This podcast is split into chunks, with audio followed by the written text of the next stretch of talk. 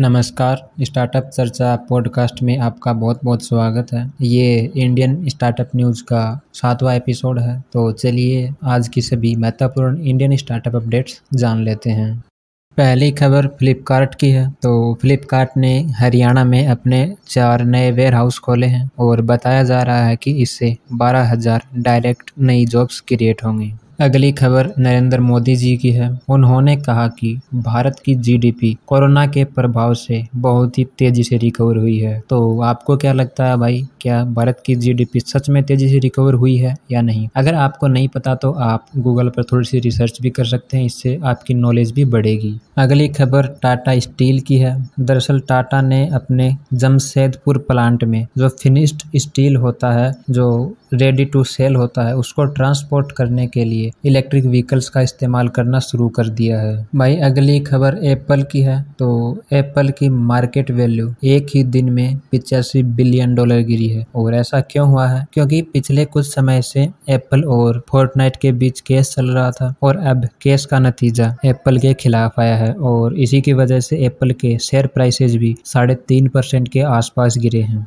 अगली खबर ओयो की है तो ओयो ने माइक्रोसॉफ्ट के साथ पार्टनरशिप की है अपने होटल रूम को और ज़्यादा स्मार्ट बनाने के लिए, जिससे ट्रेवलर्स को और भी ज़्यादा अच्छा एक्सपीरियंस मिल सके। तो भाई, सच में ये इनोवेशन ओयो के लिए बहुत बड़ा साबित हो सकता है, और इस इनोवेशन की मदद से शायद ओयो इस ट्रेवल इंडस्ट्री को डिसरप्ट भी कर सकता है। अगली खबर अमेज़ोन की है। तो यूएस में अमेज़ोन में जो भी स्टूडेंट्स पार्ट टाइम काम करते हैं, ऐसे तकरीबन साढ़े सात लाख स्टूडेंट्स की पूरी कॉलेज ट्यूशन फ़ीस अमेज़ोन भरने वाला है। तो भाई ये बहुत ही सही चीज़ है जो अमेज़ोन ने यूएस में की है। अगली खबर फेसबुक की है। तो भाई फेसबुक ने कई देशों में अपने स्मार्ट ग्लासेज लॉन्च कर दिए हैं। तो इन ग्लासेज को पहनने वाला, इन ग्लासेज के थ्रू ही फ़ोटो या वीडियो क्लिक कर सकेगा, उनको शेयर कर सकेगा म्यूज़िक सुन पाएगा फ़ोन कॉल्स कर पाएगा, और भी बहुत सारे फीचर्स हैं यार जो इस स्मार्ट चश्मे के थ्रू लोग कर पाएँगे। तो भाई, अब हमारी हर चीज़ जो भी हम पहनते हैं, वो स्मार्ट होने वाली है। और इस पर बड़ी बड़ी कंपनियाँ जैसे गूगल एप्पल माइक्रोसॉफ्ट आदि बहुत ही तेज़ी से काम कर रही हैं और अब इसमें कॉम्पिटिशन भी बहुत तेज़ी से होने वाला है। अगली खबर टेस्ला की है। तो भाई टेस्ला कुछ दिनों से भारत सरकार से टैक्स में छूट देने की मांग कर रही थी। अब इस पर भारत सरकार ने कहा है कि टैक्स में छूट की मांग करने से पहले टेस्ला को अपनी कार्स को भारत में मैन्युफैक्चर करना होगा। इसके बाद ही टैक्स में कुछ छूट दी जाएगी या नहीं, इसके ऊपर विचार किया जाएगा। तो भाई बहुत सही चीज़ है। अगर भारत में मैन्युफैक्चर होंगे तो हमारे यहाँ बहुत सारे जॉब्स क्रिएट होंगे। भाई मेरे हिसाब से तो सरकार ने बहुत ही सही कदम उठाया है। अगली खबर वियरेबल ब्रांड बोट की है। तो भाई खबरों के अनुसार बोट साढ़े तीन हज़ार करोड़ का आईपीओ लाने का प्लान कर रहा है अपनी 1.4 बिलियन डॉलर की वैल्यूएशन पर। और ये आईपीओ अगले साल मार्च या जून में आ सकता है। अगर आपको नहीं पता तो भाई मैं आपको बता दूँ, बोट दुनिया का पांचवा सबसे बड़ा वेरिएबल ब्रांड है और सबसे गर्व की बात ये एक इंडियन ब्रांड है।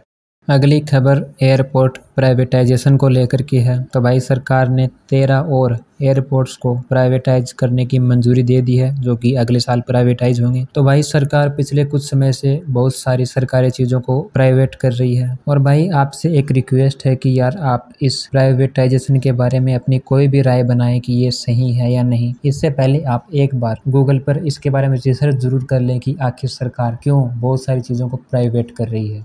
अगली खबर टाटा स्टील की है। तो भाई, टाटा स्टील ने मशीन ऑपरेटर्स के लिए, केवल ट्रांसजेंडर्स के लिए जॉब ओपनिंग की है। यानी मशीन ऑपरेटर की जॉब के लिए केवल ट्रांसजेंडर ही अप्लाई कर सकेंगे। तो भाई, मेरे हिसाब से तो टाटा ने बहुत ही अच्छा इनिशिएटिव लिया है।